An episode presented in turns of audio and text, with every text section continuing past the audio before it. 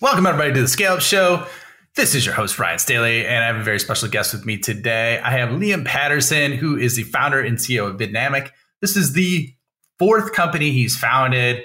Absolutely amazing entrepreneurial journey and is blowing up. Actually, bootstrapped for the first four years and then just took on VC funding. He tells us why, tells us how to leverage AI in your business, and is doing some amazing things in the e commerce slash marketing space. You're not going to want to miss this. Check it out.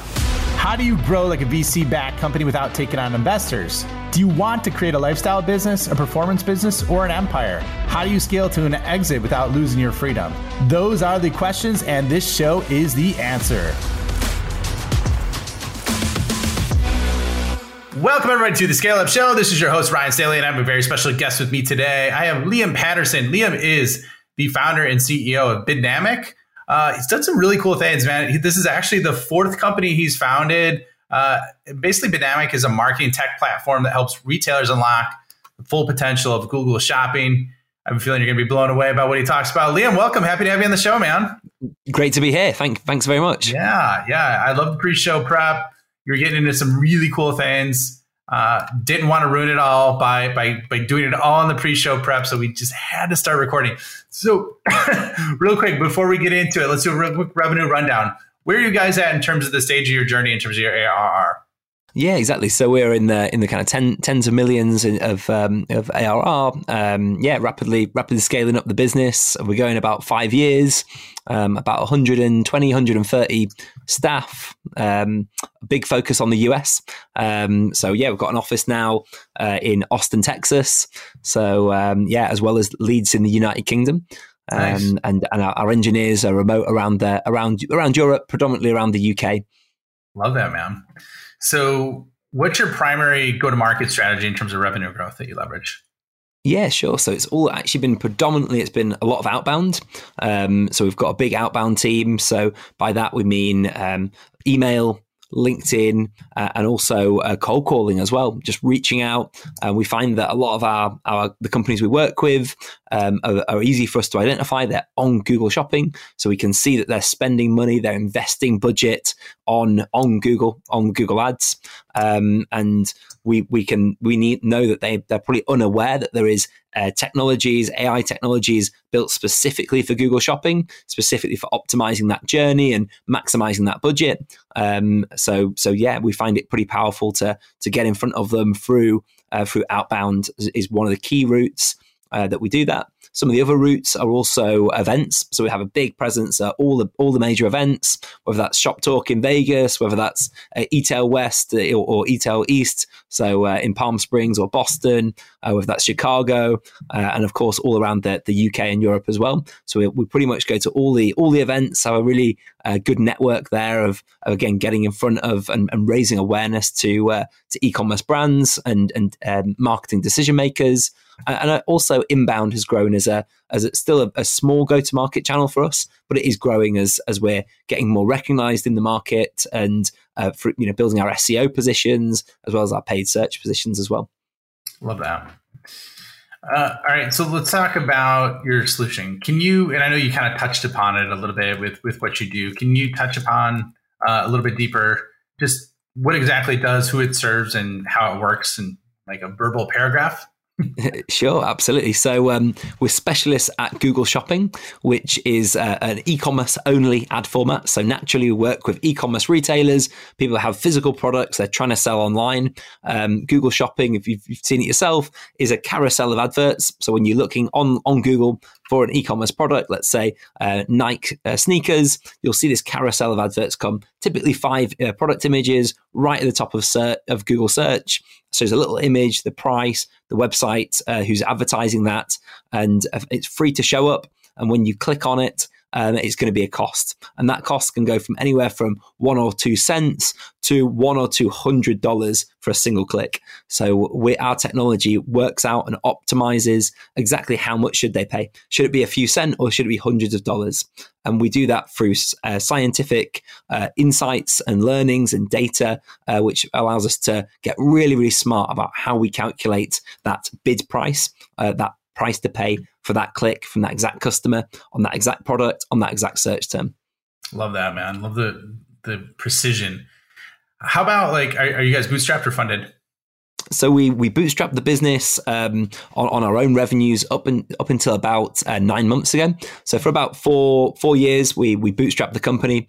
Um, we had some angel funding. So our, our, our story is a little bit interesting. Actually, we actually um, took around half a million into our own e-commerce marketplace. Um, some big names. So Chris Forrest, who's on the board of Net-a-Porter, huge marketplace here in, in luxury fashion. Uh, um, yeah, a whole whole host of big name investors. Um, Marion Mayer, who co-founded Booking.com, massive travel website, and uh, again, we, we we got some great angel investors on board. Built an e-commerce marketplace. Got un- unhealthily addicted to uh, to Google Shopping as a revenue channel for that business, and, and ended up being uh, as we're tech tech driven uh, business, we we ended up creating our own technology. So about um, so several years into that journey, um, our founder, our investors actually said, "Hey, could you use your, this tech on our portfolio of companies?" And we uh, reluctantly said yes. Eventually gave in, and uh, and they were the first clients. So the first mm-hmm. 10, 15 clients were were referrals. They were referrals from our investors, from those early customers to their networks of founders and uh, and just got rapid adoption. Really, really, actually surprised us the the level of growth and, and improvements of profitability that we unlocked for those retailers, and then that that led us to to double down on the technology, and, and it became the, the core and only business we have today. Um, and then about nine months ago, uh, we took our first uh, venture capital investment. So um, from a, a, fund here called Gresham House Ventures um, of, of uh, $5 million or £4 million uh, investment into the business. So why did you do that? Like you, you, things were humming, you were you were killing it. And not that there's anything wrong with it, but we'd just love to hear like why you decided to make the shift from bootstrapping for four years and then taking on the funding. Yeah, exactly. So I think it was really there was kind of a few kind of things. One was the US market. We knew we already had great adoption from customers, massive evangelists. So uh, whenever we do a trade show, and we were already doing quite a few in the US, um, you know, we, we always bring customers with us, and they really help to evangelize the product. And, and also, it's cool to hang out with with customers as well, clients, and um, and and so that was kind of part of it. Was we knew there was huge demand from the US market we knew we had to make this bet to open the office in Austin, Austin, Texas, uh, scale that local team up. Um, and that was going to take a bit more capital um, than just the the kind of cash reserves we had just from from profitably trading uh, the business and scaling the business. And the second one was on technology. We could, you know, there was been a, has been a lot of cost increases in terms of salaries within tech. To get that top talent is hyper competitive, um, and to retain that top talent. And we knew that we had great talent and we had a great roadmap of products. So we knew there was other products we wanted to bring to market. So that was really for for R and D and and the US expansion as well. Wow. Okay. So that makes sense. Totally makes sense there. Uh, I guess like you know I, I didn't think about this until we were talking about in the pre-show. I didn't really think about it until we started going. But like obviously there's a, a lot happening in the space of AI, specifically with Google. Like how is AI affecting the ad space in Google from your perspective? Yeah, so right now we've not actually seen any any change. Really? Uh, if I'm totally honest, wow. um, we also do do do um, Bing. We do Bing advertising. So uh, uh, in terms of the um, you know the ChatGPT piece, we, we, you know we've actually seen a lot of interest from from advertisers who before would see okay Bing it's you know a single digit percentage for for, for the vast majority of of, uh, of retailers. So you know there'd be interest in, in, us running that, but it'd be pretty small. Now there's definitely been a, a shift of people think actually yeah there's there's growing demand, there's growing opportunity to capture those uh, those clicks and that revenue through uh, through Microsoft Bing's uh, platform. However, in terms of even Bing, it's not actually changed in terms of the uh, you know the way they monetize, the way they run their ads campaigns, and we've not seen any real impact on on the uh, on the channel and their performance either. So in terms of how search is changing, I think it will change a lot in the future. Uh, but actually, right now we've not seen that shift even in the heartland of, of Microsoft Bing. Wow. Are you seeing are you seeing any impact in terms of traffic at all? No, not not not at all. No. Really? No. Okay. Yeah. That's interesting. Yeah. That's that kind of surprises me. You know. Um, yeah. So okay. So let's shift gears a little bit. So how, how is that? How is AI affecting your business? Right? Like, I would love to hear that. Um, yeah, absolutely. Because you seem very dialed in with like hyper specific details. So, uh, we'd love to get your perspective on that. Yeah, definitely. So I think the whole AI area is fascinating. So we've got um, numerous PhDs in our business, n- numerous machine learning engineers. So there's kind of one part which is how we uh, utilize and, and embed AI into our own products, um, which is which is all around the search terms that we're buying, how we're um, analyzing those the profitability how we're doing there all this complex lifting around um, around understanding semantics and search patterns and uh, and uh, and other trends as well. So there's all that kind of running internally. And there's also then how we're using existing kind of you know how we're embedding. So we kind of have a work on okr um, system so objectives and key results. And one of our, our objectives across the business, across all departments, is let's embed and let's utilize existing AI tools, whether that's ChatGPT for content creation, for SEO, whether for sales. You know, um,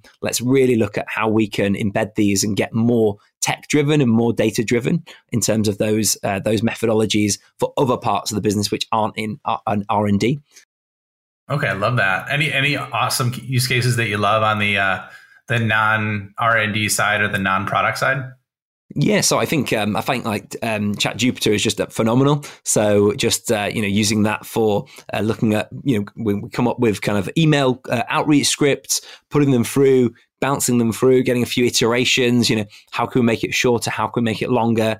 Um, getting feedback. You know, do this in the style of Sandler, which is a Sandler sales system or other sales systems, and kind of just re rejigging those ideas, seeing you know, seeing what jibes. So it's great for um, idea generation. So you can suddenly take a really, you know, we often have a a, a whiteboard session uh, talking about a new product or a product and how we position that, and then we put it through that, and we get another ten ideas and you know seven or eight aren't that strong but a couple are really strong and we just uh, integrate that into how we how we do that.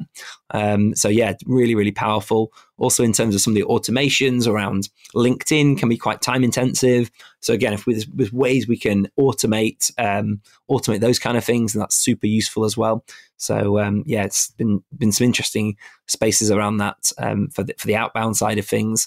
But equally you know you can't i think it's it's great but it's also up there to elevate the team, to elevate the human. So, you know, if there's mundane, time intensive, repetitive tasks, like we just have to be smart. We have to use AI, we have to use automation to, to save us doing those things. And instead, we have to elevate us to be in that creative way where we're leading the strategy and not being, uh, you know, not being just, you know, cranking widgets, basically. Yeah, no, I think that's great, man.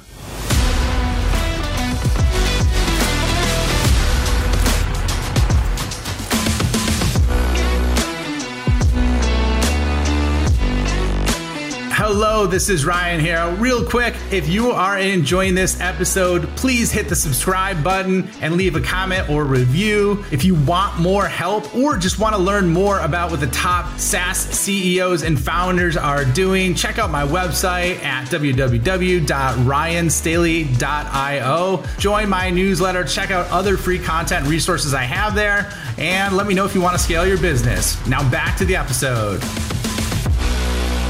So, what would you say, like, because you, you've done this, you know, this is your fourth time, right? So, um, all different kind of iterations and variations of, of what you're doing. I, what would you say is the your single best strategy, and then ideally give us anywhere from three to five tactics behind it that you would use for growing a business? Yeah, interesting. So um, I think it depends on on what exact sector it is. So I would say, um, in terms of strategies, I, I, think that outbound has a terrible reputation. You know, oh, you know, cold calling, e- cold emailing, like this. This is you know, this is a, a dirty tactic. But actually, I think in the early days when you're bootstrapping, if you've got a great product, you know, where do you want to put your money into pay per click when no one's searching for what you're doing, you know, or actually do you want to pick up the phone and you know, have a conversation with someone who could be an end user, hear those objections. This is why I wouldn't be interested. This is what I'm really using. It allows you to have that human to human dialogue of like, okay, why wouldn't you like this? What other solutions are you doing? What, how are you solving that problem? And I think in terms of the early stages, that bootstrapping, early stage of the business really helps you dial in on like, what the real problem is. Whereas I think often, uh, and I've got a lot of friends who started businesses as well or, or grown companies, you know, they can spend so long on a PowerPoint presentation or a deck or a pitch material, and they're just on their own. They're just ruminating about what they think their customers doing, how they think their customers are trying to solve the problem, rather than pick up the phone and speak to them and actually get told, you know, they have no interest and, you know, um, you know, or, or obviously they are interested and that's that's even better. So I think in the early stages of business, I think outbound is so powerful. Um, and then you know, the techniques of, of, of doing that are just you know add value. You know, don't don't pick up the phone and try to uh, try to pitch somebody. You know, it's not an elevator pitch where you're just trying to for one sided force information, you know, get do an advertorial down down the phone. It's like actually have a have a conversation. You know, hey, I wanted to talk to you because I wanted to learn if you have these problems and genuinely how you've solved them because we're trying to solve those problems and we're speaking to businesses who have those same problems and are trying to solve them together as well and then look to add value so in terms of techniques um, you know as we've grown as we've gone from the low tens of clients to, to now hundreds and hundreds of clients uh, around the world, we're able to now have a level of data which we can use to add value. So add value to at the early early stage of, of the you know the nurturing. So on those calls, we can say, hey, look, you know, I don't want to pitch you, but can I send you a white paper? Can I send you a report? Can I send you? And, it, and, as we get bigger, we're able to go into more verticals and more niches. So let me tell you how similar size fashion e-commerce businesses with the problem you've just told me have have actually overcome that or why they've not been able to overcome it you know why it's still a problem for them today. Can i send that through to you and just nurture that relationship? So i think like content white papers um, indexes and reports which highlight metrics which are going to be of, of interest to that person uh, you know it's look adding value rather than just trying to look for value. I think that's a really important um, kind of technique to use um, and whether that's you know through through email or through cold calling or through LinkedIn um, or, or, even through gated content. Uh, I think it's so so powerful to to have that. Um, and then I suppose uh, uh, the the final one maybe from my side would be around using our customers. Uh, you know, you mentioned in the pre-show about driving referrals, and I think that's something we've done, and it amazes me that so many companies don't do it. So, firstly, we we have over fifty plus case studies on the website, but they all have the lo- the company's name, the individual, and a quote from them, and their full name and their position, and the visibility of all the metrics, if they're year over year, month over month, year on, you know, all the insights behind it, even if they're just percentage growth, not you know dollars of profit and confidential information. And I think that's another thing. You know, so often we look at our uh, you know people in our sector and they're just saying a fashion business you know no insights because they're almost seems like always worried about their, you know, someone could contact their customers. Whereas it's like, no, like be transparent and actually get your customers to elevate it. So again, the, the trade shows, the events we go to, uh, the round, we're often hosting roundtables or panel discussions, and it will be um, some of our team surrounded by our clients and they and then you know yourself if you imagine you're a retailer you're actually hearing directly from a, a, true customer who's actually had the same problem that they they've probably got and they've used it overcome it um, you know, and it's just true and authentic rather than um, I think you know people aren't leveraging the voice of their customer, getting their customer out there, and I'm not sure if it's fear or like you know. Um, I was chatting to someone recently, and they're like, "Oh, you know, you should never, you know, always keep your customers secret." You know, I think it's like certainly in England anyway. I think there's that kind of old school mentality, whereas actually it's it's the opposite, right? Get your get your customers out there, use them as your evangelists to to drive that credibility and authenticity. Yeah, I think that's. I mean, you nailed it. That's it's a really good use case when you have your customers doing your selling for you. I, I think um, makes it so much simpler, right? um, Have you have you integrated that referral process into like your quarterly reviews at all? Have you done anything like that? So we've not really actually. I think there's probably um, you know probably loads of scope for, for how we can scale that up. So we've um, yeah we we're just kind of in in terms of um, that side of things. We, are not really um, driven um, economically uh, on how to do that particularly.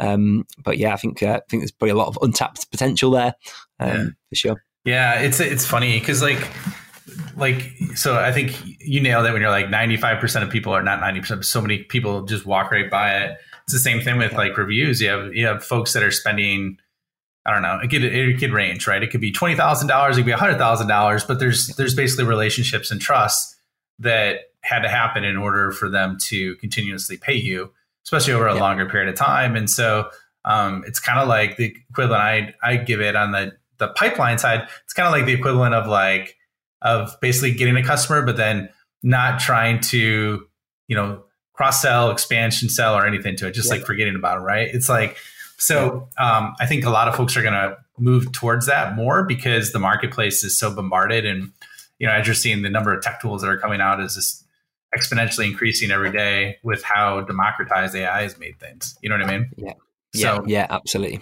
Yeah. Um, so what what would you say is like so Liam like when you're we're looking obviously I you know I love the the details you gave with a lot of passion everywhere from outbound to events. How would you uh, what would you say is your single biggest challenge growing the business though right now with where you're at yeah so i'd say it's actually on almost the point you were just making there which is the expansion so we have a really core product you know we're almost a one one product business really in terms of google shopping this channel we've solved the problem for ourselves and then kept you know iterating and finding those little 1% dials that we can we can twist through technology through automation through experience um, to gain those little incremental components. But that is the core product. So i think where we've where we've struggled is when you're landing a, a customer how do you expand it? And uh, our kind of expansion as a business is that co- company goes international. So they or they have multiple logos. So we've had companies that have gone off and acquired many other businesses